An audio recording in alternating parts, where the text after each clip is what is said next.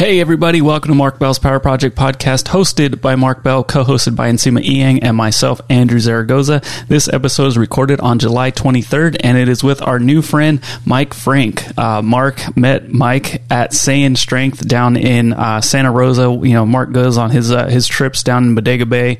His home gym during that time is out at Sayan Strength, and he just happened to spot Mike training, and in very much Mark Bell fashion, he befriended him.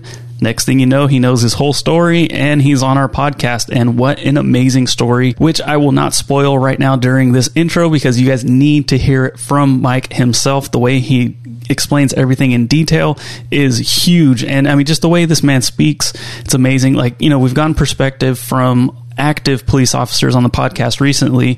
Today we get perspective from a retired police officer, and so, although some of his views and opinions do go in line with what we've heard recently on the podcast, Mike is able to kind of just bring a different dimension to the whole conversation. And you know, you can just tell the way this man speaks, he comes straight from the heart.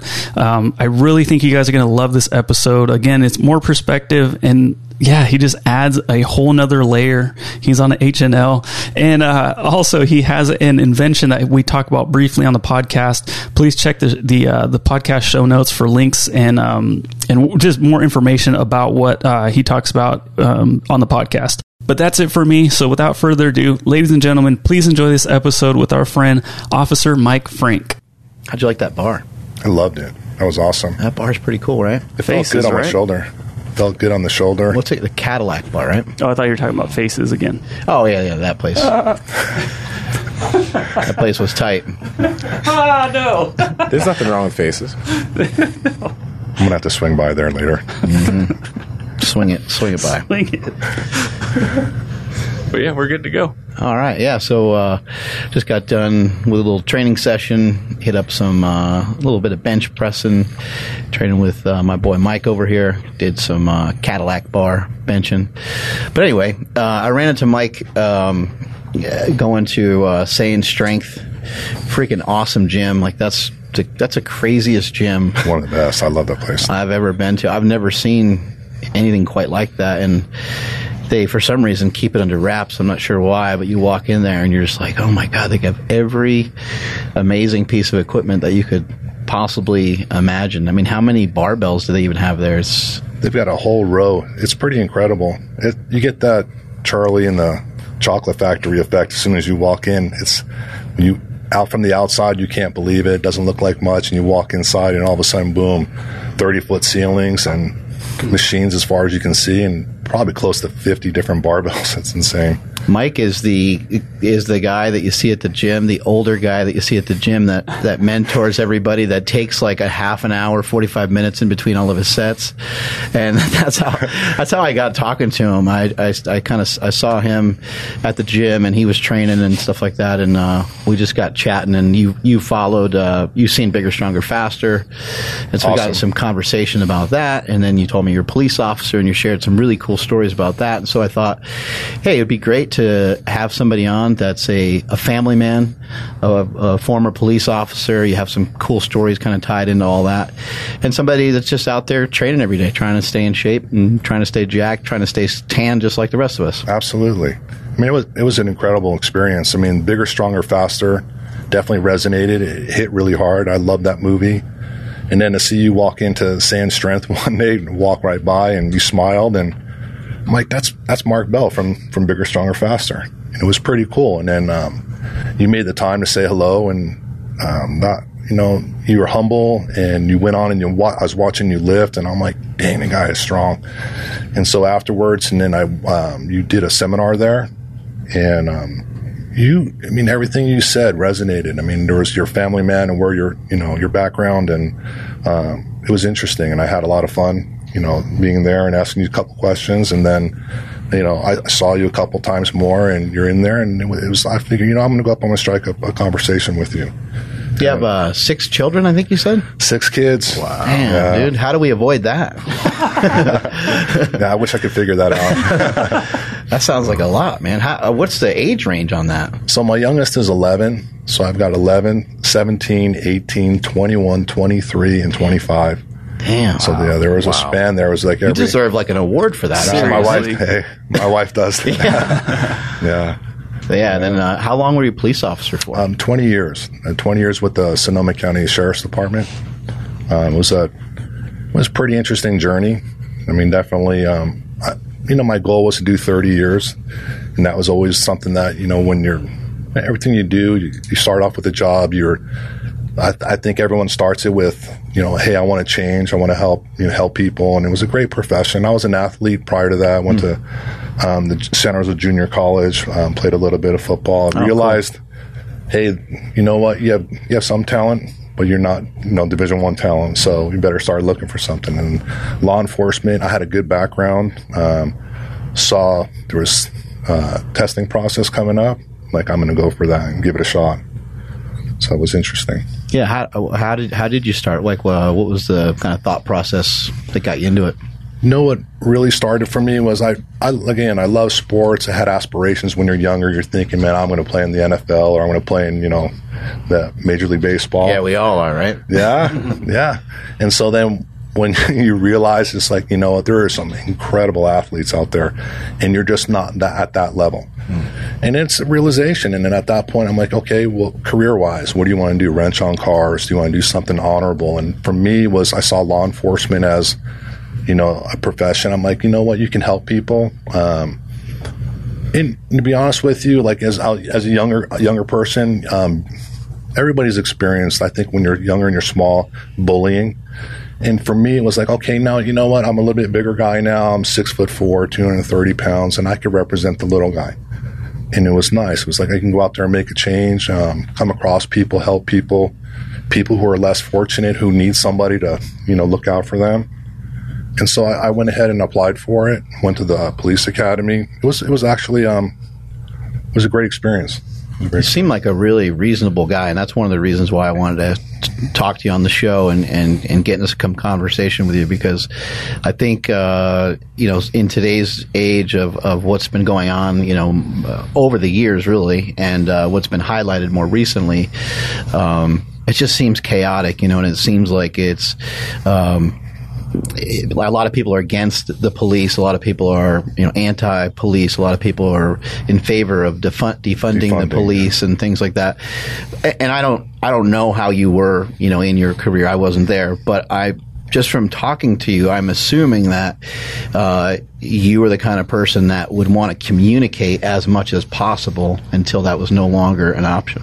Absolutely. And and this opportunity that you're giving me right here, I can give people from the law enforcement perspective. I'd say 99% of the guys that I worked with all have a great heart, family men, want to go out there and make a difference, a positive difference. I mean, you see a lot of us, we actually, in our spare time, we coach kids in basketball, coach kids in football, the police athletic leagues that we're involved in with football for youth leagues. I mean, we spend what little time we have after work helping the youth. A lot of that doesn't get put out there, right now. And I want to say not for good reason, but unfortunately, there are some knuckleheads wearing that badge. They shouldn't be wearing that badge. And I think if more law enforcement took an attitude like, let's look at everybody's perspective. You know what? It's not us against them. You see there's you see logos, the blue line logo. I'm not a big fan of drawing a line in there. There shouldn't be, that line should be erased. There should be no, not against the blue line thing. But why is there a line in the sand, so to speak? Why can't we as a community get together, have sit-downs, and figure out how can we do our job better, you know what I mean, to not have the negative feelings that we're experiencing right now. And it's unfortunate there are a few knuckleheads that are out there that are ruining it for the, the majority. I'm curious because you mentioned that, I don't know if you meant it that way, but you said that when you started the job, you started it to help people. Did that at all, did the feeling of what you were doing change throughout your career, or was that the main sentiment that you had throughout and you felt that way the whole time you were working for 20 years? That's a great question. And I'll be honest with you, probably halfway, let's say maybe halfway through, you're handling, let's say on a daily basis, 10 to 15 calls of service. So you're getting dispatched to certain calls. And after a while, it starts to wear on you. Mm. And if you don't have an avenue to get rid of that stress, it starts to build up, and it can spill over into your family life. It can spill over into your work life. And I think for me, finding the gym was a great outlet, you know, to get rid of that stress. So I could maintain that mindset, like what you were saying. It's like, hey, don't forget why you're wearing that badge, you know, protect and serve. I mean, that means a lot. It meant a lot to me. And can you get callous? Can you get, you know, I don't want to say complacent, but can you get to the point to where, you know, how can I put it? You lose your focus, you lose your way, and then where you can become disgruntled, and you're like, man, this isn't what I thought it was going to be. This isn't, you know, after 10 years in, this is a lot different than that bright-eyed, you know, academy. I'm going to help everybody, yeah. Right. So things changed, and it did change for me. But I'd have to say having kids and coaching with kids and talking to my wife and working out and meeting people, you can kind of reset. You have to reset yourself. You have to actually go back and say, you know what, why did you take this job? And if you don't like this job, you better get out. But a lot of people feel trapped, and a lot of officers feel trapped. Having kids is a huge change, you know, I think, because you'll hear about, you know, your kid goes to school, and then so-and-so is a problem in the classroom, and your kid kind of reports to you, like, you know, say, yeah, how was school? Like when they're young. When they're older, they don't talk to you much. Mm-hmm. But when they're young, they tell you, like, oh, you know, this guy, you know, is doing this to other kids on the playground or whatever. And that's when you sometimes have to explain to them, and you have to, not that you're trying to make an excuse for that particular child, and you don't know what they're going through, but just say, you know, a lot of times I had to tell my kids, that kid's home, there's something's probably wrong at home, and that's why that kid is, you know, throwing the football as hard as he can at other kids' head, or whatever the thing is, you know, whatever this thing is. So I think it gives you perspective into, like, everyone's home life is, not that you don't know that already, but it gives you a little bit more perspective into everyone's home life is just way different. And even when your home life is good,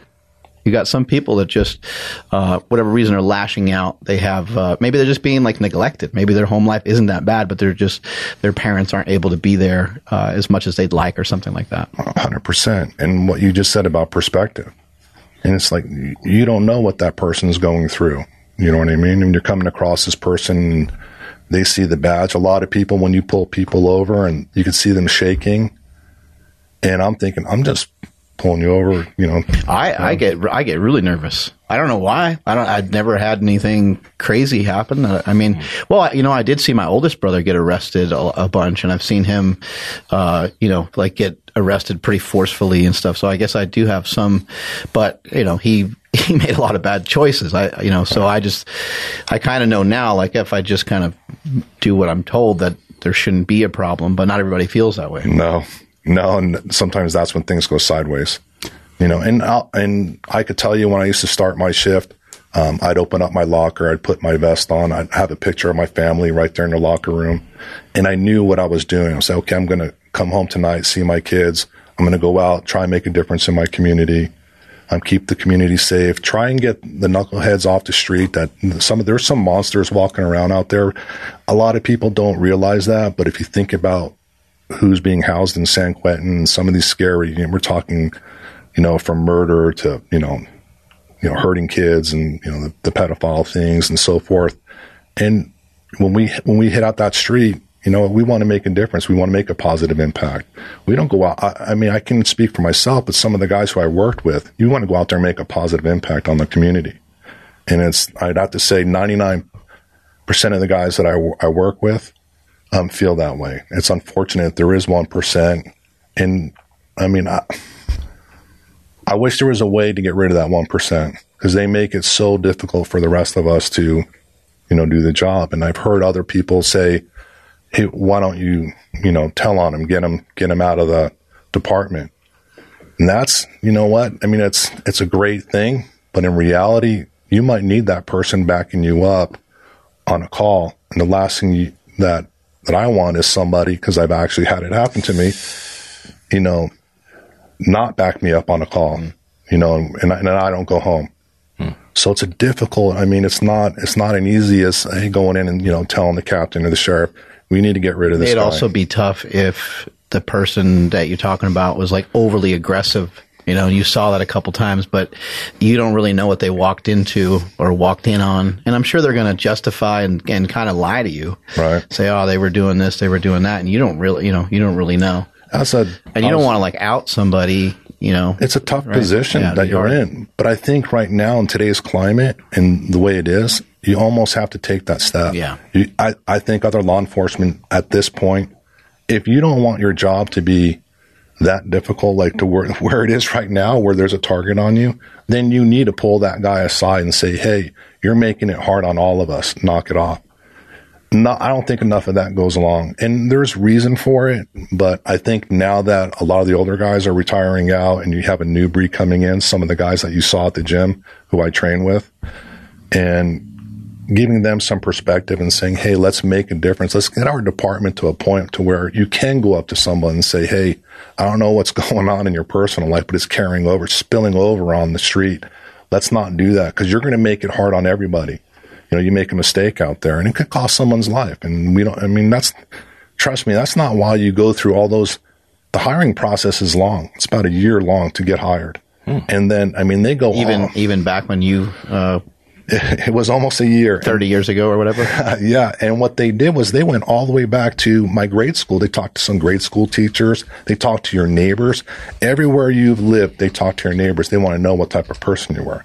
So how some of these guys fall through the cracks is, it's kind of scary, because, I mean, they actually do a thorough background. You have to take a polygraph test. You do a psychological exam. Well, I agree with you right there that it is scary, because that would kind of imply that the people that are hiring are allowing that to fall through the crack. You know, they're like, ah, that's not that bad. That's not, and you know, it's like, you know, they need to be audited and checked themselves, kind of. So then it gets to be a difficult situation. Yes, I agree with you. I think it's something that it's not an easy process. Some people do slip through the cracks, and then once you're in, it's difficult to get rid of somebody.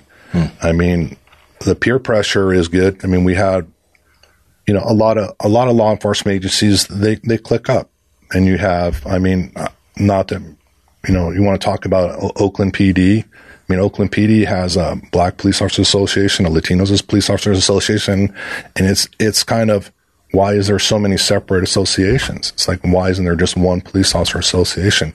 You guys are carrying a badge. You're there to protect and serve. And I don't want to sound like I'm bashing law enforcement. It's not. I mean, it gave me the house, you know, that I have right now. It afforded me, you know, the opportunity to coach my kids and have a profession that I felt at the time was, you know, hey, this is an honorable profession. So, I mean, I like it, but there definitely needs to be some changes, and hopefully some, you know, quickly. Is there anything in place for, you know, the police officer that has been in, you know, service for like over 10 years, and they can see like, okay, his morale's kind of going down a little bit. Is there anything in place or any protocols to help try to like bring morale of somebody back up? Or is it just like, hey, this is what you signed up for, suck it up? It's a little of the latter, unfortunately. It is. And that's something that I was a field training officer, a defensive tactics instructor, and I'm out on the street, you know, 10 hours a day, and you're handling your calls for service. You're focused on what you're doing.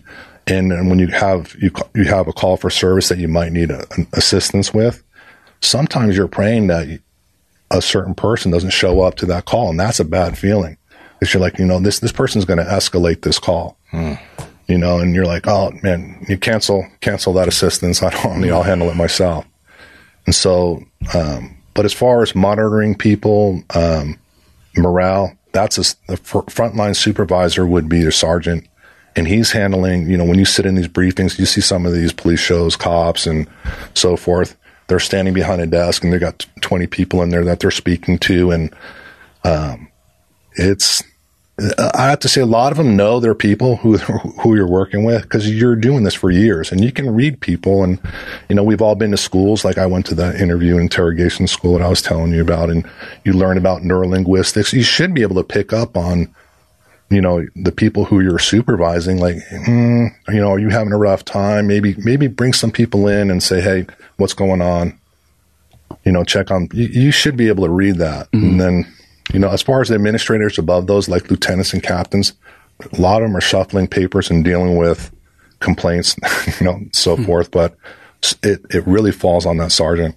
So there's no like I don't want to say liaison, but like sort of like in the NBA has the Players Association. They have somebody that the players can go to speak to, you know, management and whatnot. Is there anything even close to that, or is it just you just talk to your superiors? You know, that's actually a pretty good point you just brought up.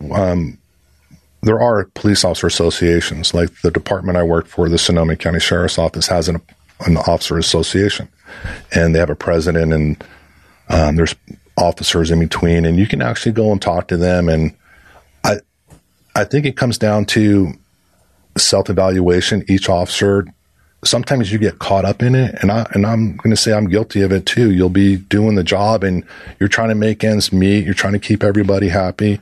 You're worried about what if someone says something, and you know, you're really at this point, you're just like, hey, I want to just, you know, go out and do my job, be left alone. And then you get caught in this run, and you're doing it and doing it and doing it. And then at some point, it'd be nice to just say, hey, how's it going? How are things going? How's stuff with going on with your family? You know, something like that. Just a checkup, like a little checkup to say, hey, how are things going on? You know, how's the job treating you? Is there something that we can do maybe a little bit different? You know, we're hearing, but unfortunately, there's not. You know, your police officer associations, they usually help you with complaints. If someone's complaining, you have to go to them and you ask for it. Like, say, hey, this is what's going on. So, but I mean, it's a position where you're actually carrying a gun. You can make you're making life and death decisions. I think it's that important. If you're going to issue someone that firearm, and you go through the screening process, and you give them this great training at the academy, and you're learning on the fly. Like, you learn a lot. That I can tell you, when I got in that patrol car, I was off the training program. It was my first day out there. That's scary. It's pretty scary. I mean, I'm 6'4", 230 pounds, and I'm like, this is kind of scary. I'm out here by myself. I have a firearm. I might have to actually use it. And that's, you know, in my head, I'm like, man, I hope that situation never comes about. But you almost wonder, like, man, are you ready for this? Are you ready to go out there and take that car and take on that responsibility? So it's a lot, but you know, I think there could be, I don't want to say more training, but maybe some evaluation, like where people come in, and guys can come in and maybe have a briefing and say, hey, you know, this is just between us in here. You know, this is what we're, almost like an intervention kind of, you know what I mean? Bring a guy in and kind of have an intervention and police ourselves. Because if they don't want that, like if these officers don't want to do that, well, guess what? Now look what's happening. Because I'll bring it up because, you know, it's the, you know, elephant in the room, Chauvin, the guy in Minnesota who, you know, the incident that happened with George Floyd. Law enforcement doesn't want to talk about that. A lot of guys, 99% of us, 99.9% of us, when that happened, all of a sudden, oh my God, that guy's an idiot. And everybody was against that. All the guys that I worked with, everybody was 100%. What he did was wrong. I was a defensive tactics instructor, and I took pride in my job, and we didn't teach that. You know, we don't teach that. Once those handcuffs are on and he's saying that, hey, I can't breathe, you know what, sit him up. Sit that man up, you know, try and defuse the situation. Why are you making it worse?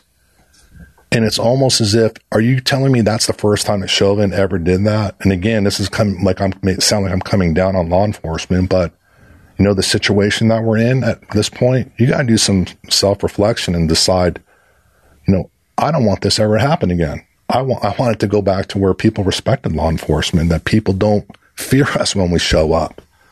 You know what I mean? Oh, here's Mike. He's the community officer. I know Mike. You know what I mean? He's a good guy. He's a good dude. So that's what you want. But when you see stuff that what he did, that wasn't his first incident. You know, I don't have the crystal ball to say, like, why didn't they do this?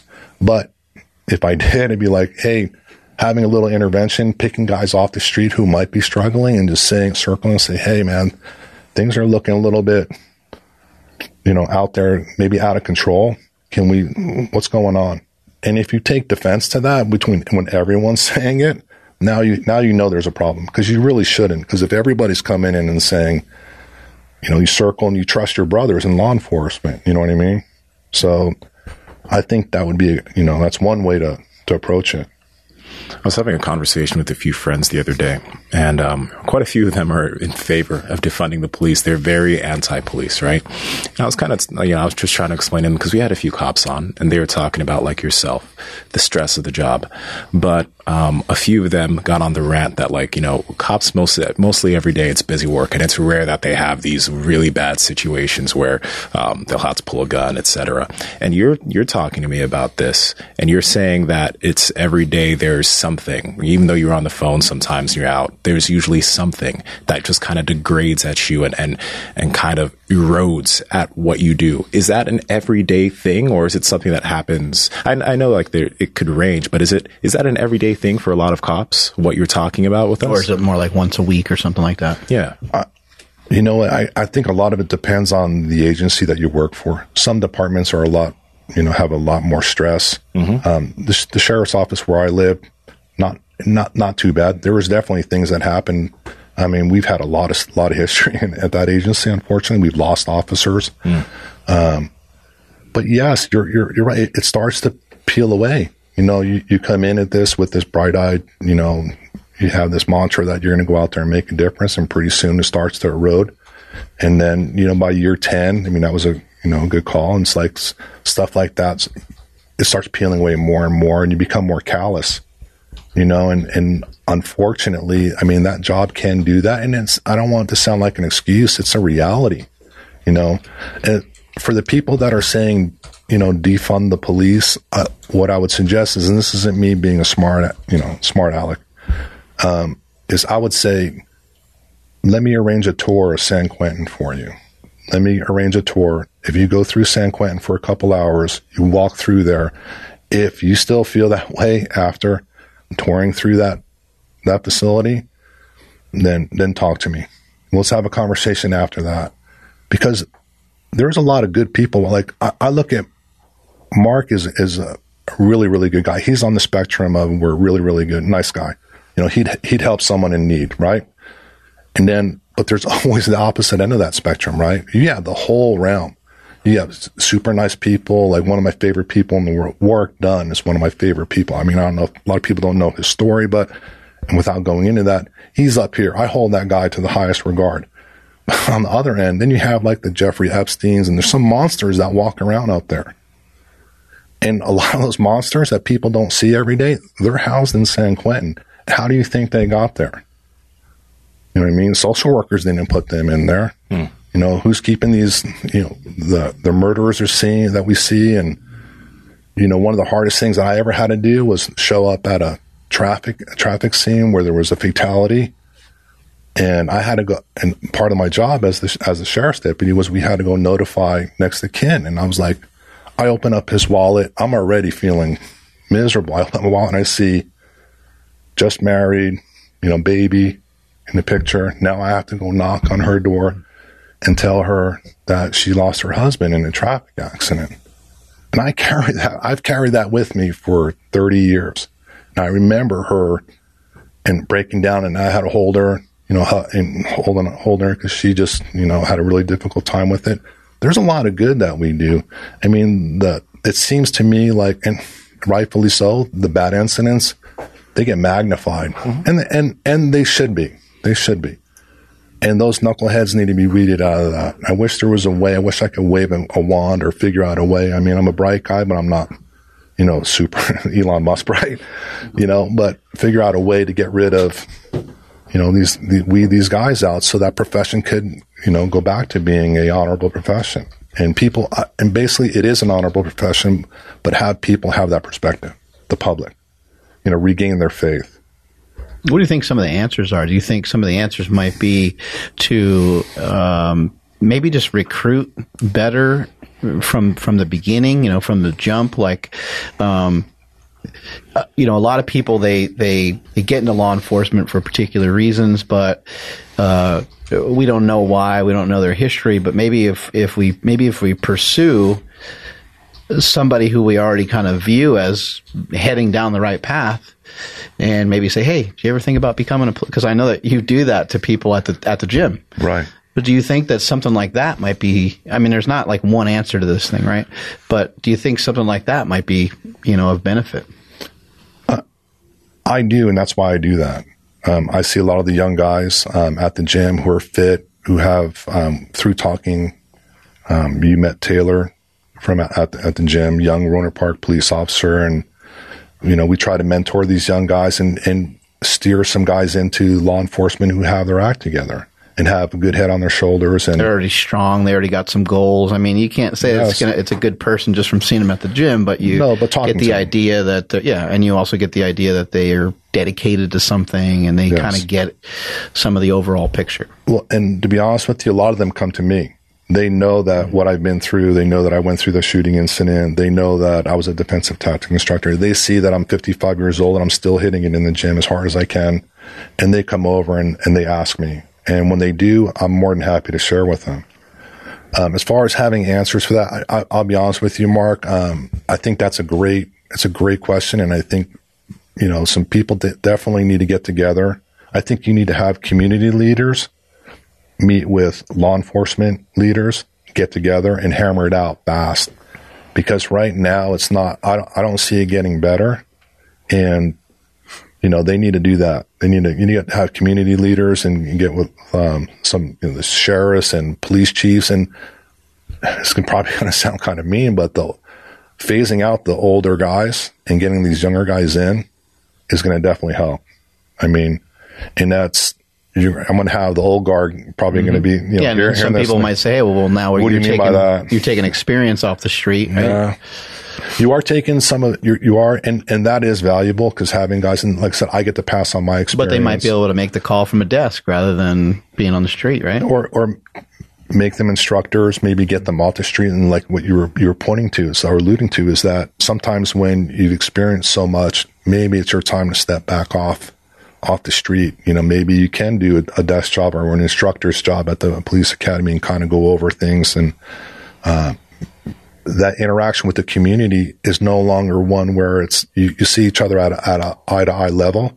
Sometimes I think some law enforcement come in and they think they're in this level and the public's here. No, it should be like right here. What are maybe a few things that you don't think police should be involved in at all? Do you have anything where you're just like, man, I hated doing that, and it always just kind of like, it took a lot of time from me, and it was aggravating, and it wasn't beneficial to anybody. It just kind of was annoying. Or difficult, like you said, you know, reporting to the person, you know, that their husband died and stuff like that. Marijuana was at the. This is prior to Prop 215 coming in and being legalized. That to me was a great waste of time. And this is my own personal perspective. And I mean, obviously, I'm retired. I can't get in trouble for it. Hopefully not. But I didn't have time for marijuana. I felt like, you know what. Guys who, you know, and Joe Rogan can probably attest to this, you smoke some weed and you sit on the couch and you chill out. How many guys, you know, I've never come across guys who, you know, are out there wanting to fight, you know, methamphetamine, different story, you know what I mean? PCP, different story. But when you're talking about, you know, mushrooms or marijuana, I felt like there was so much money poured into, you know, marijuana, you know, trying to get marijuana off the street. And I was just like, man, why are you doing that? It's kind of stupid. And a lot of guys who I worked with felt that way. I get where, you know, oh, it's on the books, so it's illegal and you got to enforce it. But as far as I took discretionary measures, so I was like, no, I'm not. I'd pull somebody over, and if you had a bag of weed, I'm like, dude, man, I don't have time for that. Get out of here. Because then I'm tied up for a few hours. I can't help somebody because of what? From marijuana. So that was my own personal perspective. So that was something. I mean, the other drug. What about other drugs like, you know, what do you think would happen if we were just like, fuck it, just screw it, just like let drugs, just let them go? Well, that's a good question, but I can tell you from firsthand experience with methamphetamines, it's a horrible drug. I mean, there was a Rick James part where he was with Rick James with Dave Chappelle. Man, that's a hell of a drug. You know what I mean? He's talking about cocaine. It's a hell of a drug. that sits in my brain and it just cracks me up because I think about, I'm like, yes, it is. You know, people do some crazy stuff on methamphetamine and cocaine. But I think the one aspect that they don't see is it takes a lot of chemicals to make methamphetamine. And when I worked with the task force, the drug enforcement agencies and, you know, Bureau of Narcotics Enforcement and our own task force, and you take down a super lab and you see all the chemicals that are dumped by where you live. I mean, out in Bodega Bay, out where you would never expect it, and there'd be a super lab, and they'd just be dumping all these chemicals on the side of the road. And it's a hazardous situation. Here comes dumb Mike coming up, driving up and seeing all these chemicals, and I walk up there and there's fumes coming up there, and I shouldn't even be 100 yards next to this thing. This is a hazmat situation. You have to stop, get back, call hazmat. So as far as that, you know, it's not good. I mean, people making methamphetamine, you can spend $500. You know, this is back in the day when you can buy, you know, Sudafed over the counter when it wasn't controlled. $500 worth of Sudafed and some chemicals you can get from Walmart, and you can make, you know, $50,000, $100,000 worth of methamphetamine. So, you know, of course people were going to do that. Start a business. Let's go. Yeah, Breaking Bad. That's right. Breaking Bad. Yeah. I wanted to know, because I have a group of friends that, like, Andrew knows about this, Mark knows about this. We got a group of people and we were all talking about our experiences with police, right? And a majority, if not all of the black men in the room, a lot of them professionals, business owners, good guys generally, they've literally all had bad experiences with the police that was just seemed kind of unjust, you know? So I'm wondering, do you know if there's a sentiment in terms of police, in terms of like dealing with, when they go and deal with black individuals, do you feel that some of them are a little bit more scared to go into those communities and deal with individuals like that? Or do they, I mean, I know it's kind of a weird question, but when so many people are saying, like, damn, like, I have such bad experiences, and all the white guys in the room are like, oh, I've never had a bad experience with the police in my life. It's just like, it seems kind of weird. That perspective that you have is something that I could never experience. See, that's what my skin, I mean, I'm tanned. I'm, you know, have that. Jacked and tan. Jacked and tan. But on the serious side of it, it's, I could never experience that. I mean, I can try and put myself in your shoes and try to understand what that must feel like as far as having, you know, you're pulling me over because of the color of my skin, or why are you doing this because of the color of my skin? And that's, to me, it makes me sick. It makes me sick to my stomach. I mean, I'll be honest with you. And it's, I think, as far as being intimidated, I think there is an intimidation factor. And I can say, again, I'm not a small guy, but I can picture someone who's, you know, maybe 5'8", 5'9", 150 pounds, and maybe they have a pit bull, you know, attitude. Maybe they don't. But if you're in a situation where you are dealing with someone like that, hell yeah, I bet you're intimidated. You know, so that's something. You'd probably be more intimidated with the more unfamiliar you are with the way somebody looks. Somebody with a tattoo on their neck, it doesn't mean they're a bad person at all. I mean, at all, but right. But a lot of times on the news or TV, like, you see. You know, right? It's the eyes. It's visualization. It's what we see. And it's like, you brought up a great thing with the tattoos. I would see someone with tattoos and I would immediately look to see if they had gang-affiliated tattoos. Immediately my brain goes to law enforcement. And even to this day, I'll look for the see if there's a gang affiliation. I almost always assume if someone's covered in tattoos that they had something happen that's traumatic in their life, right. And that's like my own. Like I made that up. Like I don't have any evidence of that. I don't have, you know. But sometimes when you do see somebody covered in tattoos, they have a history of drugs, or they have. But it's not all the time. No, 100%. No, 100%. No. But I'm just telling you that switch gets flipped for us, and. I can give you my perspective, and I can kind of. I don't want to go too far out on a limb and speak for other people, but I have seen it firsthand that for some people that badge does make them 6'4" and 250 pounds, and they're not, and and that's scary. And it's like that. So when you hear something like "take that badge off" or whatever, it's like, well, that's where that's coming from, because you wouldn't talk to that. You wouldn't talk to me that way if you weren't wearing that. So from my perspective, is whenever I dealt with someone, I came from that area. It's like, I'm gonna talk to you the way that I want to be talked to by law enforcement. Just because I'm wearing this uniform doesn't mean that I'm any different than you. I'm Mike the citizen. I'm gonna go out there. I'm doing a job. And I'm going to talk to you the way we're talking right now and de-escalate things. Sometimes, though, we can do that. And if it starts to rise up, well, that's when, I have to start thinking, okay, why is this escalating? And that has to happen quickly, because I want to go home to my kids, just like, you want to go home to your family, or you want to go home to your spouse. And that's something that we trying to de-escalate things without going. I think a lot of it has to do with attitude and the personalities. And I think if there is a way to come, kind of circling back to what you were saying, if there's a way to weed out that personality that the person can't come from, you almost want like a Labrador type person where they're just, kind of mellow, when you need them to be protective, a sheepdog type thing where, But most part, real chill, kind of handle your business. And not have that, but not come from that, not come from the perspective of where you're always on. Can I ask you a question about de-escalation? For example, I've been pulled over a few times, and immediately, I turn off my music, I put my hands on my hood, I put my key out, I put my wallet out, my window's down. My voice is 8 times higher, and I sound like a kid, so no one gets scared of me. But I am curious about this.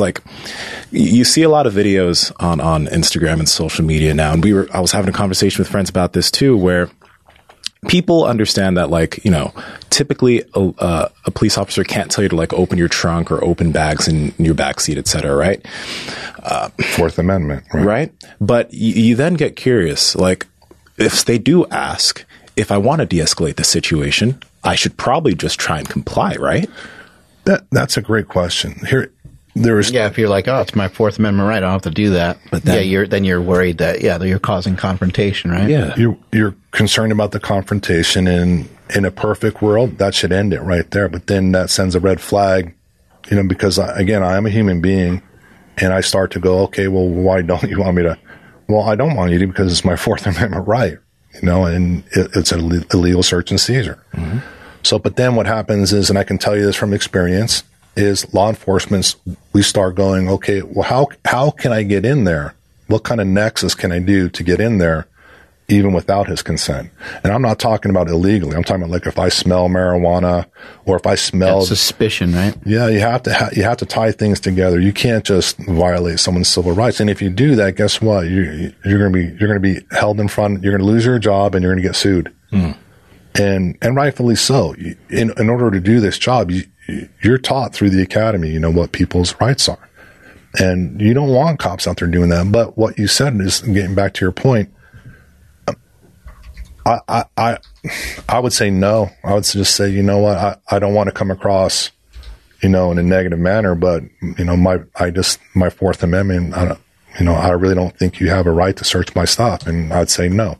And it's difficult, because if you're recording, and in this day and age, I would record it. Law enforcement's wearing body camera, and sometimes conveniently it falls off, and you're like, well, how did that?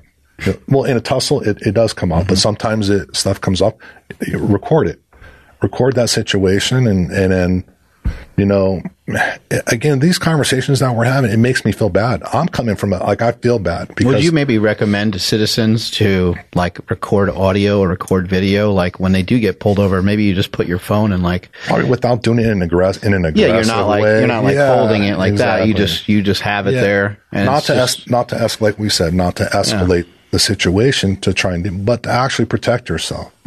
And it's something that... So it's not a bad idea, really. No, 100%. And you as a police officer, do you think you would, be pissed off that the guy... Me, no. I'd be happy, because sometimes when you hear some of the stuff that's said... against us. Some of the things that we're accused of, the body camera... like when body camera first came out, you had a faction of the people of law enforcement who didn't like it. And then you had a faction who said, man, thank goodness it's here, because we're getting accused of things. And it's like, now we have video proof that, no, I didn't say that. No, I didn't do this. And look at this person's behavior. So it's fantastic from my perspective. Now I can, you know, show my supervisor and, you know, show the judge, look, this is different than what this person's reporting it. So it's the same thing. I would say, you know, we all have smartphones. Absolutely record that interaction. Don't escalate it. Don't do it in a manner which, you know, you're going to, if that's what you're going for, then go right ahead. But then you're stirring the pot. No, I'm sorry. I didn't mean to cut you off. Do you think it'd be a good idea to let the police officer know, like, hey, like I have my phone out, I'm recording audio, video, whatever, as you know, whatever, just as a backup or as a proof of what our, you know, you don't have to say this, but if you want to keep it kind of de-escalate, I'd say, hey, officer, do you mind if I record this just for my safety and your safety? Do you mind if I just record this? And then by doing that, by saying that, mm-hmm. it's going to bring that, you know, brings the officer down. You know, I don't think I never took that, you know, got my uniform on, got in the patrol car in hopes for confrontation. Just the opposite. You know, you go in, you want to be able to help people. I have countless stories that I could tell you. At some point, I'll tell you a few of the good ones.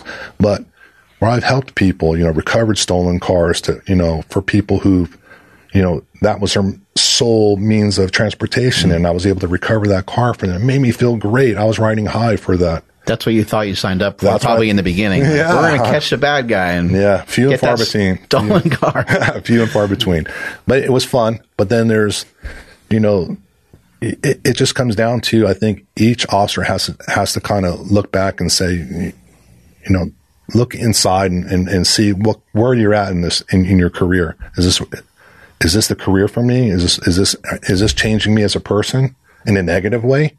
Then you know what? Choose a different career. Go be a fireman. Everyone loves a fireman.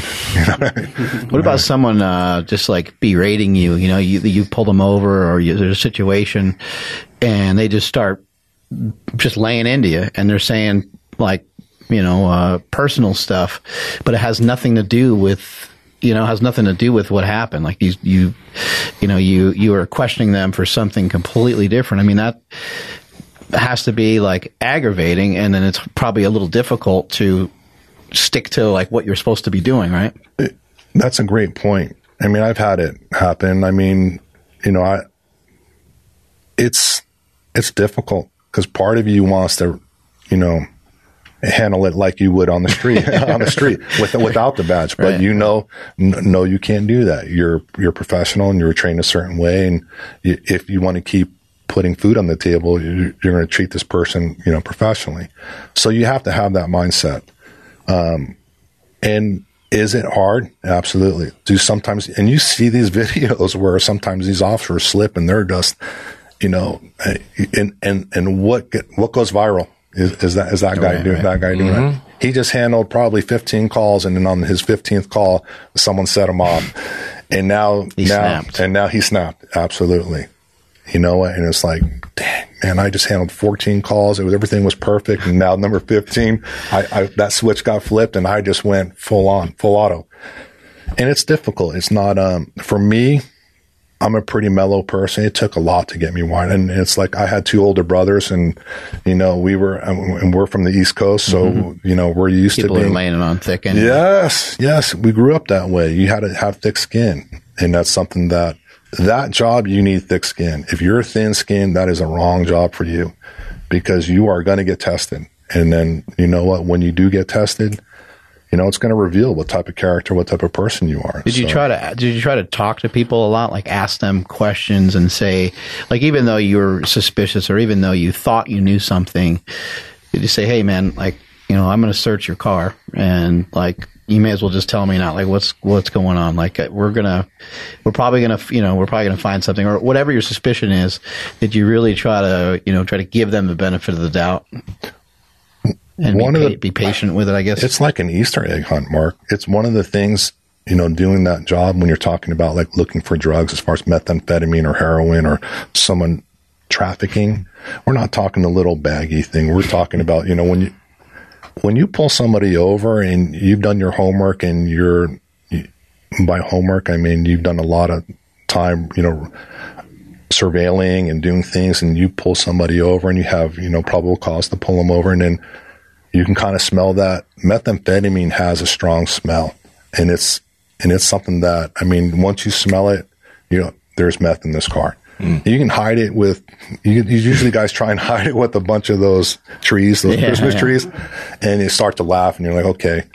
But as far as when you find that and you see that kilo, you get high off that and you're like, man, I want 1 kilo. Okay, now I want to build that 1 kilo into 2 kilos, and you become almost like a drug addict, to where, you know, getting that first ounce that you found is that's no longer part of it. Now I want to get the pounds. Mm-hmm. But when you do that, and I did that, the danger increases as well, because now you're dealing with people who won't think twice about putting a bullet in you, and I experienced that.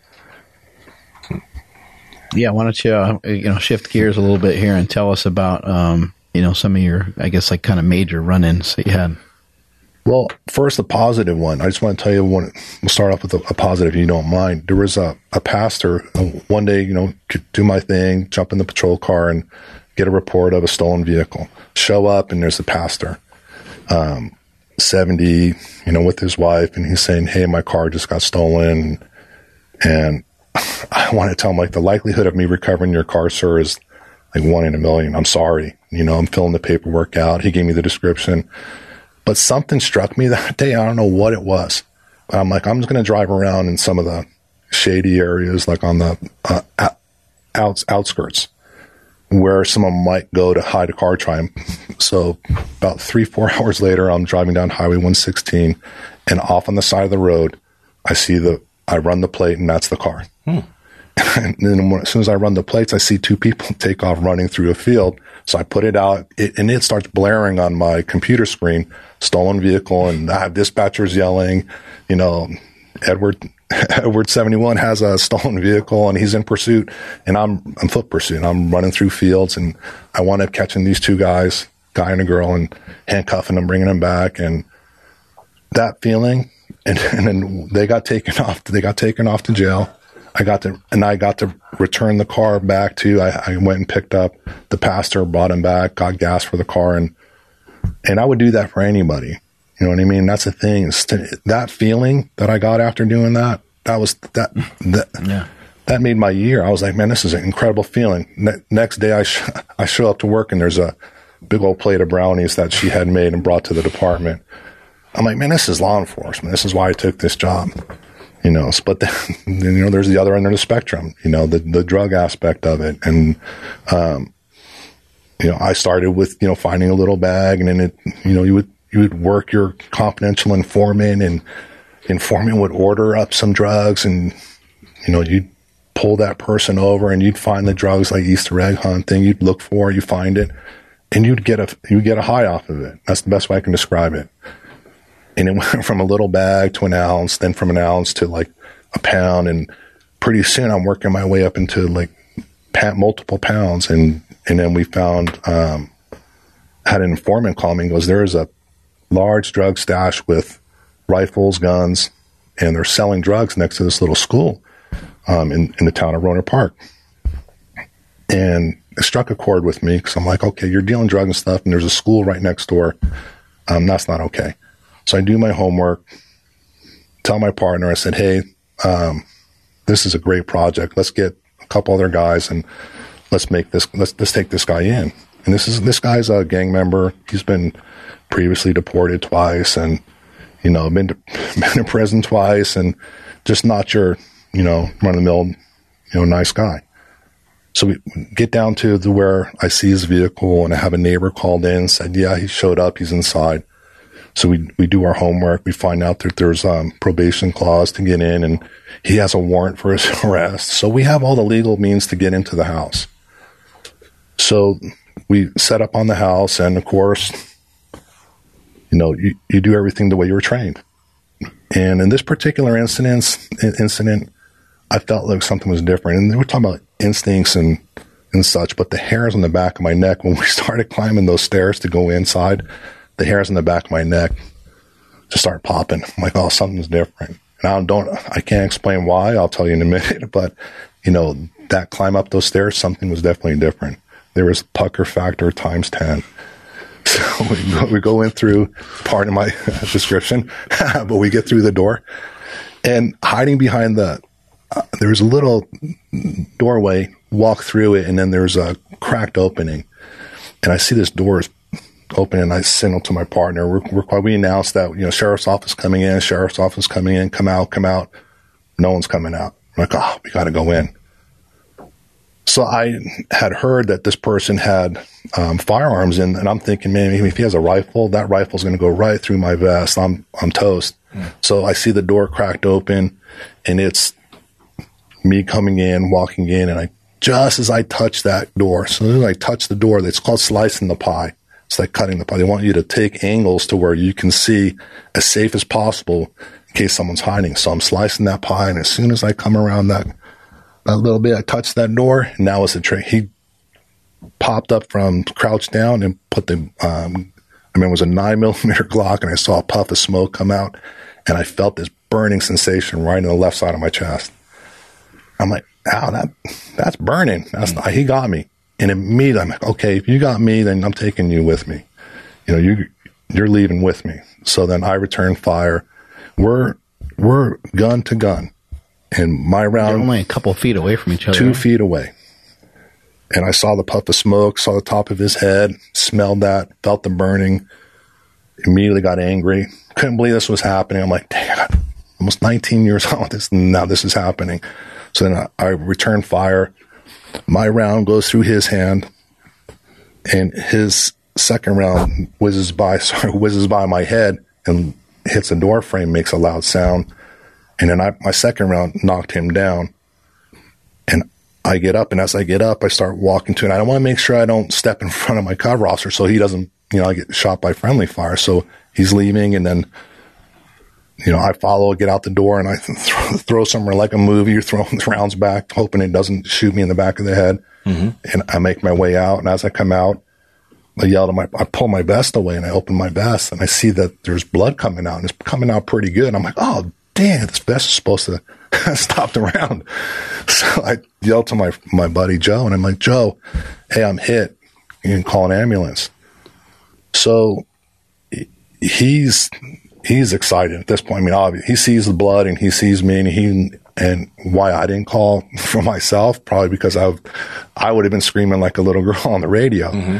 So I, you know, delegated to him, let him scream. So he starts yelling on the radio for help, and shortly thereafter, the suspects, he's stumbling out of the doorway, and I'm on the side of the door, and I'm waiting for him to come out to see if he still has a gun in his hand. Well, he comes out, and he has a gun in his hand, and right before I pull the trigger, my partner starts shooting, and then, you know, he took him down. And then he comes over to me, and he's like, I'm like, dude, where's the ambulance? I go, I don't want to code here, you know, in this parking lot. I go, if it's not here in a minute, I'm jumping in the car and I'm driving to the hospital. I'm not dying here. Yeah. He's like, no, man, don't go anywhere. You'll crash the car and you won't make it. I'm like, you got 1 minute.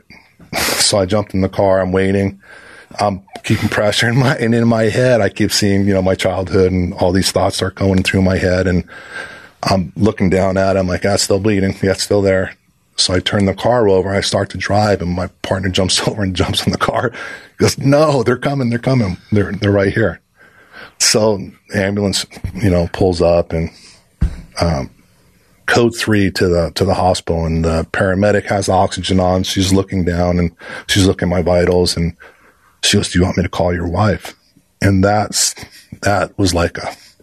scared me. I'm like, no, am I not going to make it? Is this the last phone call that I'm going to be able to call her? And she goes, I don't know.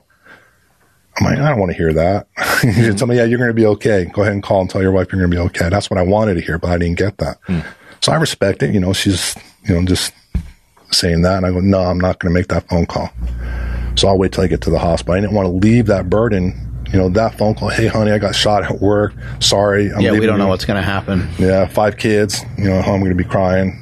You know, so meanwhile, while I'm going to the hospital, there's 2 deputies showing up at my house, and they show up at the house, and she answers the door, and that's never a good sign. And she's a police officer's wife, so she knows when two guys show up, it's not good news.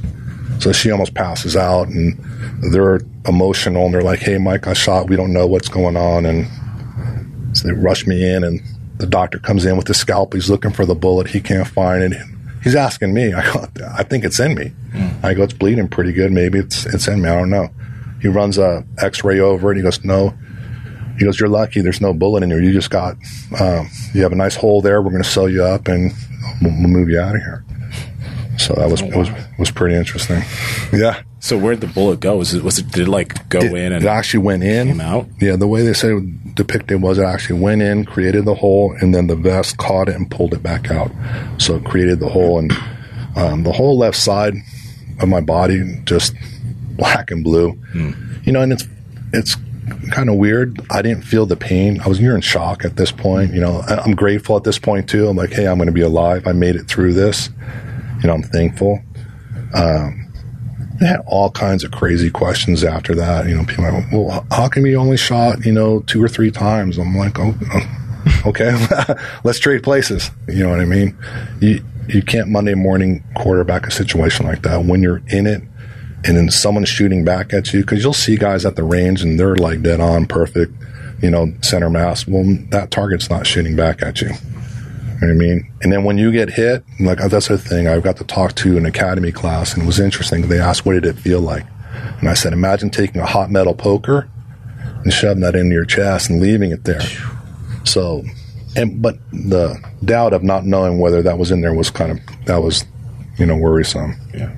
So, did you retire like immediately, or did it take time for you to talk to your wife and figure out what you wanted to do next? Or, my wife made that decision. It was, the very next day. You might have been contemplating this anyway? Part of me, at that point, I was like, okay, I know this conversation is going to come up, because I've had other incidences where she was saying, you know what? She goes, I don't know if I can take anymore. And to me, I knew this was the icing on the cake. But for me, the part I don't want to leave out, though, was I showed up to work the next day. And guys were like, what are you doing here? You can't be here. Like, I'm on the schedule, dickheads. And they're like, no, you can't be here. You have to go get cleared before you come back. And my brain wasn't working. You know, I was just like, oh, I'm coming back to work. I'm going to throw my stuff. You know, I need a new vest. I need this. I need that. And I called the vest company, and I told them, and they put it out on the PA into the factory. And you can hear everyone clapping and stuff. They're like, hey, we got another save. So that was awesome. You know, it was pretty cool. So anyway, I showed up to work the next day, and people were like looking at me crazy, and like, you can't be here. And they were probably scared. Like, what's he doing here? You know, what are you doing here? So anyway, they went back home, had to do some evaluations. Wife talked to me, and she's like, hey, she goes, that's it. She goes, you have 20 years in. She goes, you're done. She goes, it's either your career or you know, or me and your kids. I already put you through enough. I'm sorry, but it definitely affected me. It definitely affected me psychologically, and I think, you know, you go through the depression, you go through the stress, some scary stuff that I went through, standing in front of the bed, swinging a baton, you know, and at an invisible, you know, one night I woke up and I grabbed my baton. I thought someone was in our room trying to kill us, and I'm in front of that bed and I'm swinging that baton like a madman. And I'm sweating. And my poor wife is yelling and screaming. And she's like, wake up, wake up, wake up. And so finally I wake up, and here I am with this baton, and I'm sweating. I'm like, what happened? She goes, you were just swinging that thing like you were trying, you know, kill somebody. And she goes, you can't be, you know, with her. So get rid of all your work stuff, move your gun, your safe, and your baton. And she goes, you're on couch duty for a little bit till you get squared away. So she's a strong woman. I mean, like I said, like, I love watching stuff with you and Andy and how, you know, supportive she is. Thank you. And for me, it was the same way with my wife, Jill. You know, she's very supportive. I put her through a lot, and that job does put spouses through a lot. So I owed her that. That was something that definitely I owed her. What did you move on to? After that, it was caring for. I had a little special needs son, and I wound up, my bond with him grew 10 times, tenfold. So I got to spend a lot of times with my son Caden, and then I one day was talking to psychiatrist because I had a lot of stress issues. And she's saying, she goes, you know what, Michael? She goes, your stress that you're feeling, she goes, your brain is like a bucket. And you keep putting this stress in this bucket. And you're not dumping any of it out. And she goes, and that bucket's filling up really fast with you. You're on hypervigilant. You see things and you go to 100. She says, you got to find a way to dump that bucket out. So when she said that visually, I mean, it struck. Okay, it's spilling over into my life and it's causing friction. You know, I'm not the person that I was. I'm turning into a jerk. So being a defensive taxes instructor and also being fitness, being fit during work, the shrink goes, well, why don't you go back into the gym and go work out your stress and take that avenue to dump out that bucket. So I went into the gym, started working out. I came across a really good friend of mine. His name is Pete. I haven't seen him in a long time, and he was doing some bicep curls with this board. And I go, Pete, what is that? He goes, I'll check this out. And so anyway, long story short, he and I went. He offered. He goes, let's go into business together. Let's turn this board into something. And right away, I'm like, Mark Bell, Sling Shot. You know, watch the movies. We've met. Talked, you're humble, you know, super nice guy. And I'm like, man, let's put some work and put some effort into this bicep board and let's make this thing, you know, take off. So that was something that we worked on. It was great because I could put my focus, attention into something positive. How long ago did you start that? That was, I want to say about a little over a year ago, 2 years ago. We went into, prior to that, I was doing dabbled in, you know, bodybuilding, did a physique contest just to cross that off the, nice. You know, 50 years old. And it's like, okay, I want to get a 500-pound deadlift, and I also want to do a bodybuilding show. So I'm like, what can I do? You have chicken legs. You're definitely not doing bodybuilding, so let's go into physique. Board shorts are going to hide those for you. Not well enough. They saw my calves and it was like, okay. Good choice on the. So anyway, did a little show with Hani Rambod, his show up here in Sacramento. It was fun. I put a lot of time, a lot of effort in it. And when I saw that you went into bodybuilding and you worked with Hani and how well you did, I was like, dang, that's stuff that I got to do next time, you know, and if I wind up doing it. But the bodybuilding thing was great. Working as a mentor with young guys, young law enforcement, young guys, I'd like to mention there's a young guy, high school kid, his name is Sawyer, and he lost his dad of brain cancer. And my little boy's special needs, and we were working out, we were doing sprints at a track, and this young man, senior in high school, Sawyer, was doing tire flips. And I'm looking over, and I don't know him, and my son goes running over to him and starts talking to me. And it's the cutest thing. And this 18-year-old high school kid is playing with my special needs son. Melted my heart.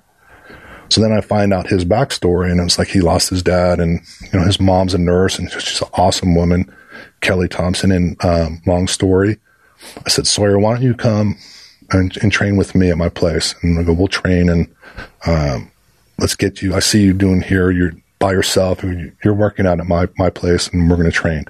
And the mom's like, how much do I owe you? And I'm like, you're kidding, right? And I go, no, I'm doing this because I like Sawyer, I like you, and I was told to pay it forward. So through some of the therapy sessions that I went through, it was like, pay it forward, you know, do something without asking for something back.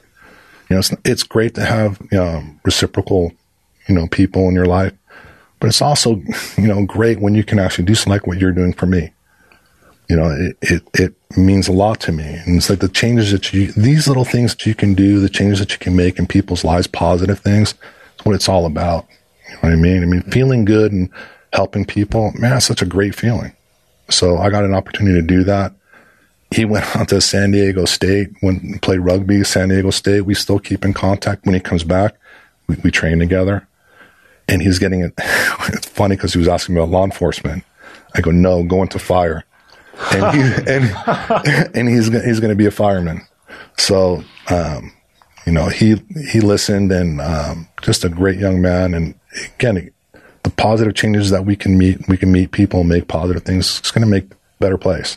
I don't think we recognize how simple it is to help people. I think that a lot of times we think like, oh, I don't have this, I don't have that, so I can't really help anybody. I think people usually think like it's just financial, you know, but like you think about the best like gifts that you've ever been given, or the best, like, I'm not really talking about like a present necessarily, but usually like the best stuff that people give you, it's not, it's not, yeah, it's not a physical thing. I mean, like, you have kids. Like, my favorite thing is when my daughter, like, draws me something, and that's my card. That's my birthday card. Like, that goes way further than somebody just, you know, buying me something stupid that I'm going to forget about right. It means a lot. In 3 months or whatever, you know. 100%. And it's from the heart. You know, and that's the thing. I think with people, if you surround yourself with positive people and you want to make a positive impact, that's a really great thing. And I think you do that. And that's something that, like, in all your seminars and all your podcasts and everything, you present this positive image, and it changes people's lives. Like, you didn't know me from Adam, and we cross paths. And sometimes you wonder, like, well, you know, why were we supposed to meet? You know what I mean? Just like, why did Caden run up to that, you know, boy in high school? But why were we supposed to meet? And I looked at it as like, you know, it's not a chance meeting. I mean, if you can look at it that way, but I was supposed to be there. I met that young man. I helped, you know, guide him. We worked out. It was good for his mom to see him having a positive male influence. And she told me that. Again, it, you know, melted my heart. It made me feel good. And I think the more that we can do that, rather than it doesn't take that much more energy to be positive, or energy at all, than it is to be negative. It might take you a little bit of time sometimes. Right. You might have to spend a few minutes with somebody or a little extra time here or there. But, you know, it's interesting because, yeah, you are like giving something to somebody. You're not really expecting anything back, but what you get back from it is you get a tremendous amount from it, you know, and you're just not really, maybe that's not like the main focus, not the main reason. You're just like, oh, because if you think about it, a lot of times, other people have helped you somewhere along the way. You know, I think a lot of times people want to think like, oh, I'm a self-made man, or I did all this stuff, you know, by myself. And we want to think that we're tough and we're badass, but somebody lent you a hand, you know, at some point. If you can just help somebody get, you know, just a little momentum in the right direction, I think it's a great thing. And I think, like, I can't even think of a situation where it didn't come back and assist me in some way. Like, it always seems like it helps. I agree with you. And that's something that, like, going back to coaching kids and in sports and making that positive, keeping them off the street. And here they are playing, you know, sports or learning teamwork. And they're also learning that, hey, you know, we work together for a sole purpose of focus. And you're out there and you're coaching, you're spending time with them. And the other parents see that too. They're like, hey, this, you know, deputy sheriff who has a family is out here coaching these kids and spending time with them. And these are things that, you know, as far as making a positive impact in our communities, these are things that we should be doing. And, you know, I took pride in doing that. And that's why it's, like I said, I have a great deal of respect for where you are now and where you were. And the fact that you help people is incredible. You know, I'm curious to see, why was it that you encouraged him to go into fire instead? Because it seems like he's a great guy. He would have been someone, especially with somebody like you who's been a cop, would have been someone who could have been a good cop. Why'd you encourage him to go into fire instead? And then also, if someone does want to head into law enforcement these days with this climate, what do you think that they should keep in mind? Definitely, if you get offended very easily, do not go into law enforcement. If you have thin skin, do not go into law enforcement. I mean, you have to have a really good demeanor. You can't be too high, too low. It's not an easy job. I mean, it's not. I mean, some people can portray it a certain way. You know, I did that job. It's not very easy. It takes a toll on you. But young people, that's a really good question. I have to give it some deep thought, because you asked why I steered him towards fire. And it's a joke, but everyone says, you know, everybody loves a fireman. You know what I mean? When fire and law enforcement have a really weird relationship. We tease each other, but we respect each other. You know, and it's almost like that brother relationship where you give them nuggies or whatever, you fight with them, but you're still your brother. Mm-hmm. So, but everybody loves firemen. I mean, when firemen show up to the house, it's like fantastic. You know, you're not You know what I mean? Thank you for being here. You're saving babies, you know, and stuff. It's a, you know, incredible position. You know what I mean? So it's, for me, I like that young man, and his mom went through a traumatic experience with her husband passing away. The last thing I wanted to do, like, I would have felt horrible, and it's selfish reasons for me. I would have felt horrible had I directed, because she knew I was in law enforcement. She knew what happened to me, and she still wanted me to, you know, mentor her son. And so here I am, and I'm like, well, let's steer him towards fire, because law enforcement, granted, if the odds are like 1 in a million, and I couldn't have won the lottery, right? I had to get mad at when I'm taking a bullet. But with him, it was like, he would have made, you know, a great police officer, but I didn't, selfish reasons. I didn't want, if something was to happen to him, and then I'd feel horrible that the mom lost her son, and indirectly, you know, I steered him toward that profession. I mean, it still could happen in fire. I mean, firemen die and stuff like that. But yeah. For me, it was that selfish reason. I didn't want to put that on her. And as far as the young guys going through the academy and things, I do talk to them, and I tell them, you, right now you feel invincible, but I can tell you, with a little 9mm piece of copper went into my chest and was burning in there, you're not invincible. I mean, I'm wearing the Superman shirt, but you know what? Thank God for that vest. I wouldn't be here, because that was direct placement. That would have, you know, I was smoked.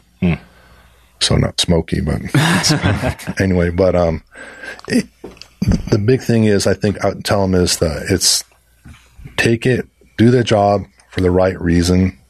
Okay, don't go into it just for the paycheck. I mean, the paycheck's decent. The benefits used to be fantastic.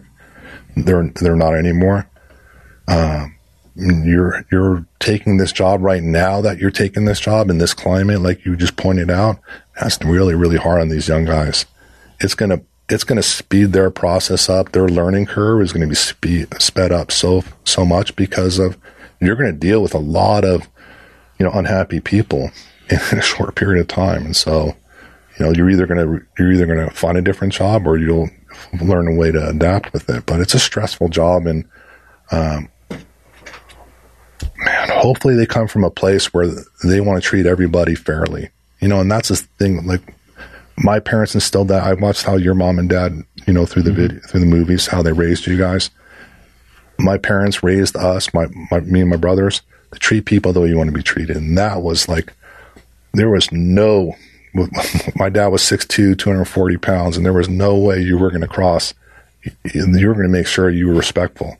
And for me, it was yes, sir, yes, ma'am, the whole way. You know, I went to Catholic school, and then after Catholic school, I mean, it was these things that were instilled in us. And I think if more parents took an active role in their kids, and kind of make sure, and this goes for law enforcement too, I think you go in there, you be respectful.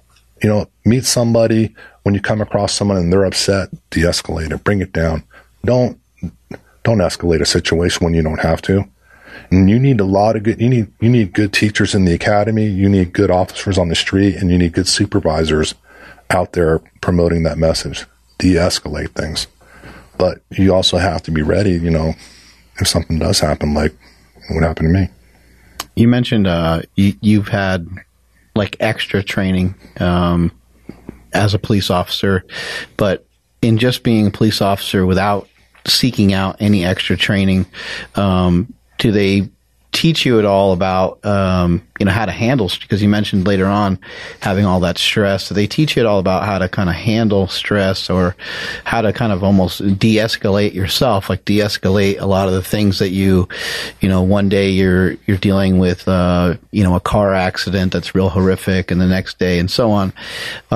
Is there any time, or is there any teaching of, like, hey, you know, we got to kind of clean out a lot of these thoughts and things like that? Very brief. It's in the police academy. They go over some breathing techniques. So you kind of get it once. You get it once, yeah. And then that's it. And then you kind of hope that stays with you, but it's very minuscule. You know, you're talking about a short block of period where you're under a lot of stress already, because if you screw up in the academy, you're gone. You're finding a new you know, career path. So to put that into perspective with somebody that we had on the show recently, at every 55 during the day at, you know, 4:55, 5:55, 6:55, this person has in their phone to bring themselves down, to calm themselves down, to be mindful, and they practice breathing, you know, so that for that person, it might be, that example might be a little excessive, but this is a person that,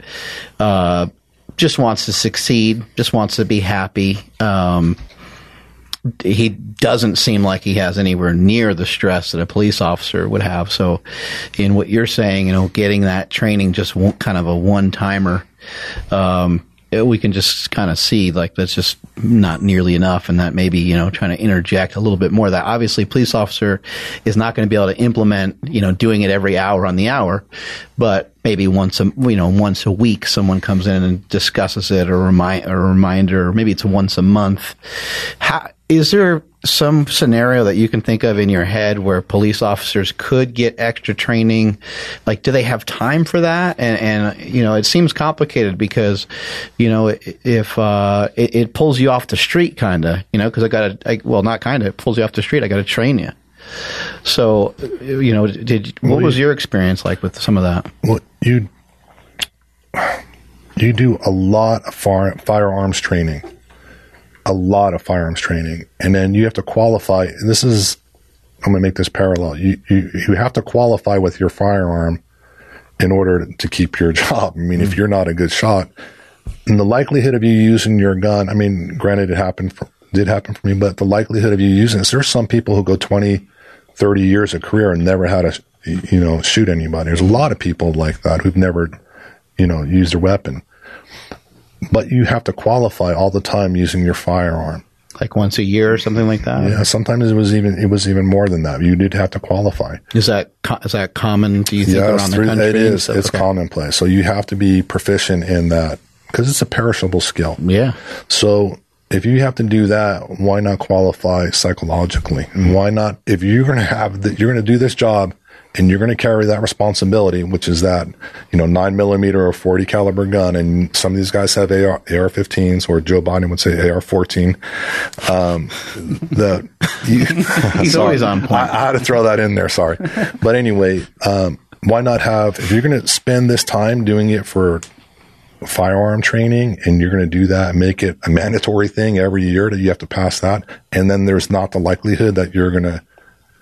You know, you're not going to use your gun that often. Yeah, what are you using? You're using your brain. You're using your brain. And what do you use more often on every call? Your brain. So why not make that, you know, hey, you know what, this is mandatory. Some guys are going to push back against it, but you know what? It's for the betterment of, not only is it a betterment for you, but it's also the betterment of the people you're serving. The community. The community doesn't feel safe. And that should help with your home life too, because you're not bringing that work home and so forth. And it's a sick feeling for law enforcement guys who's like, man, we're out there risking our lives and we got a lot of hate on us. And, well, let me see if people come together and we come up with a solution that could help and the community likes it. Why not back it? I mean, why are you pushing back against something that might be helpful? So psychological, you should qualify psychologically. I'm sorry to say that. I mean, I'm not sorry to say that. You should have to qualify psychologically. You deal with a lot of stressful stuff. There's incidents that I deal with that pop into my brain, you know, that on a daily basis that happen. And I'm like, you carry that with you, you know, and you better learn how to manage it. You know? So that was a great point. I mean, definitely qualifying that way, getting some help, definitely spending more time, but yeah, absolutely. Make it a priority. How do you think from generally, you know, you said you work with younger cops.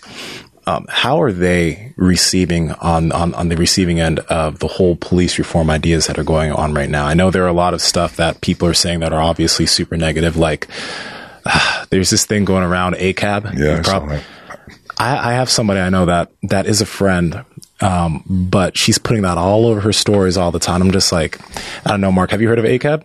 No, I have not. All cops are bastards. Oh. And that's like a big old sentiment that's going on right now on the side of people looking for police reform, which I just think is absolutely stupid. It's literally the stupidest thing I've ever heard. If you're listening, you know who you are.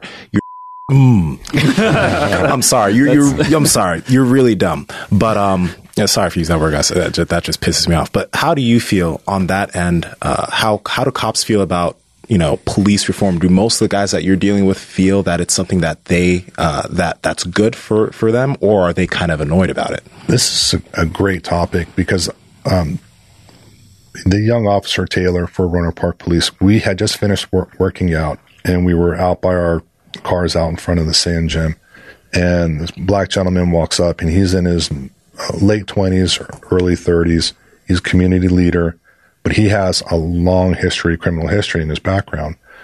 And I didn't know any of that, but he saw the way we interacted in the gym, and he kind of knew I was law enforcement, but I didn't know he had that background, and I didn't know he was a community leader. But he comes out and we start talking, and things started progressing, and he started talking about law enforcement and community issues. And we had a great conversation. This is with a young man. So this is my perspective, right? With a lot of experience. This is a young man's perspective, 25 years old, brand new on the job. And here's someone he's been to prison. He's had a rough life. We're both Caucasian. He's black. And then here we're having this, you know, conversation, and it's doing everybody good. And we're not 100%, right? But we're being respectful. Like, I don't understand from your perspective, but I'm listening to you, and I respect that. And I have seen friends get injured on the job, but he's actually seen family members get killed, and by law enforcement. Mm. And so for him to actually be able to talk, and we had a civil conversation, and he enjoyed it, and I enjoyed it. And we were like, why can't we get these community leaders and law enforcement together to sit down and talk and see how we can kind of bridge that gap? Because there's a huge gap right now, right? So why can't we bridge that gap? Kind of have guys come together and go, look, this is what our goal is, the same as your goal. You guys want to be treated fairly. You want the community to be safe, you know, and that's what we want. We want the same thing, but you have to respect each person's, you know, stance on that, and maybe, you know, have a little compromise in between, you know, both sides, maybe come in a little bit. But when you have people spray painting ACAB everywhere, doesn't make me feel good. Doesn't make these young law enforcement officers. It builds that divide. And so I look at it this way. Do you want things to keep going the same way? Is that what you want? Because that's what you're doing.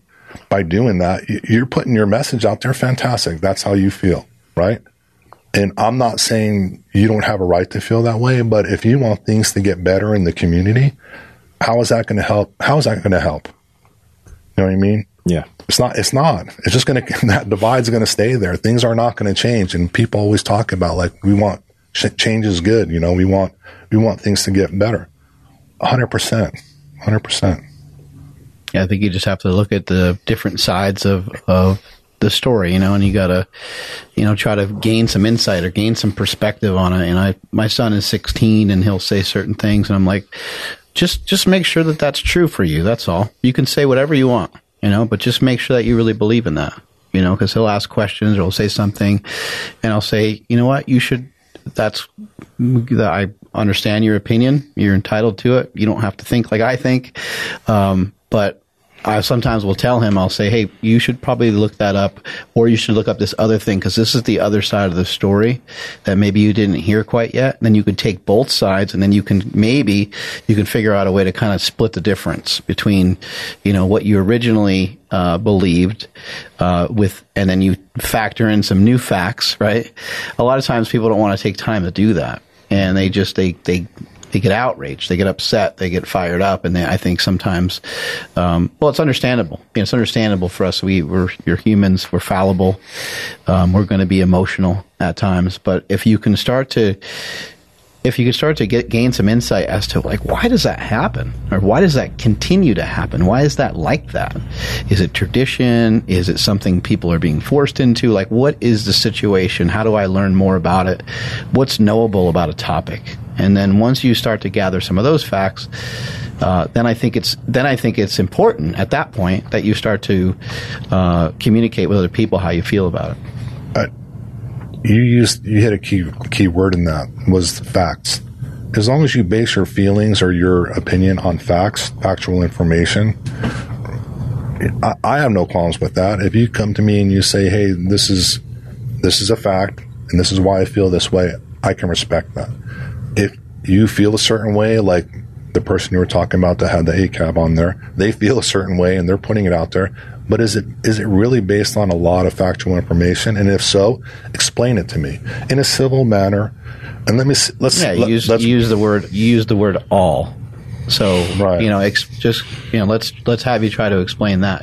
77,000 law enforcement officers in the USA. 77,000. It already seems kind of flawed. Right? So once you use a absolute 77,000, you talk about the calls for service. They said there's 3 to 5 million calls for service that we handle, and then.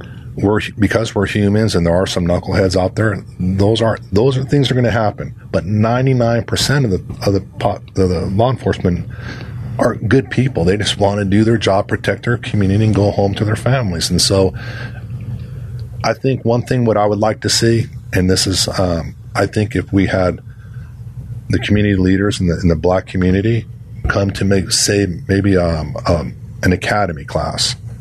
Have somebody, yourself, you're very intelligent, you're articulate, and I know when people use that word, they throw, there's something behind it. No, there's not.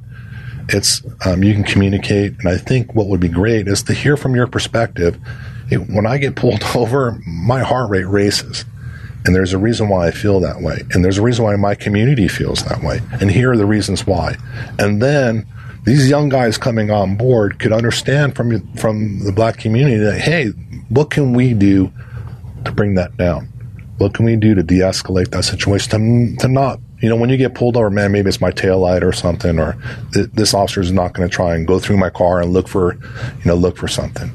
That'd be awesome, right? Mm-hmm. So why not get community leaders black community leaders come into the police academy and talk to these young officers and explain to them, hey, this is why we feel this way. We feel horrible when we get pulled over. Our heart rate's racing, and we're not sure if we're going to make it out of this traffic stop. And I know sometimes they, you'll see a depiction in a viral video where things happen like that, and it's like that. There's millions of traffic stops and millions of times where things don't go wrong. They go. You won't hear about that, but you will hear about the things that did go wrong. But why not find a way to fix it, to kind of get this new generation coming in, young guys like Taylor, these young academy graduates that are coming in, and teach them. Go listen. Do you want to have this discord? Do you want to have this, gap that's out there, or do you want to be able to, walk through the community and people respect you and you respect them, and you pull somebody over and their heart rate isn't racing, mm-hmm. You know what I mean, and they're not fearful. Why? How difficult is that? I think that's that would be a great idea. It is really weird though. Like I think I mentioned this when another officer was here and we were on the podcast. With all the videos that we're seeing in terms of police brutality, even myself, I know that a majority of cops are not like that. I understand that. I'm not one of those, and I don't believe that a majority of cops are bad or doing what some of these individuals are doing. But seeing that does, even though I know I shouldn't necessarily be afraid because I know how to handle myself in those situations, it does make me more afraid. So when I see a cop behind me on the street, I start to just be like, oh shit. Like it does start to freak me out a little bit, even though it is actually kind of irrational for me to feel that way. So it's just, if I'm coming from a rational point of view where I know all cops aren't like that, the individuals that are already having negative sentiments towards police, seeing that's just going to strengthen that 10 times more. Right. 100%. And that's something that is, how we can fix that is having law enforcement when, the education part of it, meeting with community leaders, learning how, when you're coming up on a patrol stop, on something where you've got your probable cause and you address that person respectfully. And I guess, again, 99.9% of them do. And every once in a while, that call number 15 where that person says something and you flip that switch, it's a difficult position. But I know from my perspective, I definitely don't want that person feeling that way. I'd rather you be calm and like, hey, officer, why do and when I show up, Deputy Frank, the sheriff, this is the reason why I stopped you, or whatever. And then you communicate. And for me, and I can tell you this from tons of traffic stops. You were respectful to me. Have a good day. You know, slow it down. You know, get that taillight fixed, whatever. Have a good day. So we both need to come from a position of where, you know, you don't want to have that fear. You don't want that escalation. And, you know, cops need to do a better job, and the community also needs to help us out too. You know, it has to be both coming together. Where can people find out more about your bicep board? I have to give it a try. It's bicepboard.com and at bicepboard on Instagram. So I want to be part of a bicep board, right? You got to grow a little bit more. But yeah, you got to on that board. Got to have like 22-inch guns for that, right? Yeah, I got to get those peaks going. So that's the thing, is it definitely works the peak, puts that tension on the peak. And some people say, "Oh, genetics." Well, you know, you can also find things that you can develop that peak. You can get that bicep board and you can hit that peak a little bit harder. You put a little dumbbell in between there, or you can go ahead and hit your you can do triceps. We have, you know, it's multi-use board. Oh, that's cool. Is it available yet, or not just yet? We are going to be making it available. That's my business partner Pete with his giant guns, and you know, we worked on it together, and this is the one of the finished products. And so right now we came out with the board. We're working on production right now. Cool. Yeah, I'm excited to give it a try. Thank you. It's great working out with you today. Thank you so much for all your insight. Really, really appreciate it. If you want people to follow along with anything that you're doing, where could people follow you? At bicepboard.com on Instagram would be great. You know, and this is something we're starting to, or new business, young, trying to make, you know, follow in Slingshots and the Mark Bell's footsteps. So you blaze the trail, and we're trying to, you know, follow in that. Cool. and get things going. Awesome. Again, thank you for your time. Really appreciate it. Andrew, take us on out of here, buddy. Thank awesome. You, Mark. Yeah, thank you so much, man. You answered a lot of good questions, and it was just great seeing your rational approach to everything. Somebody that got, I mean, point blank range, shot right in the chest. You would think, I mean, you have all of the reasons to be extremely bitter, and you're not. And I think that's really huge and important. And I think it was amazing the way you shared everything that you did with us today. So thank you so much, man. I really appreciate it. Well, I appreciate the opportunity to be here. I mean, and thank you for that, mm-hmm. recognizing that.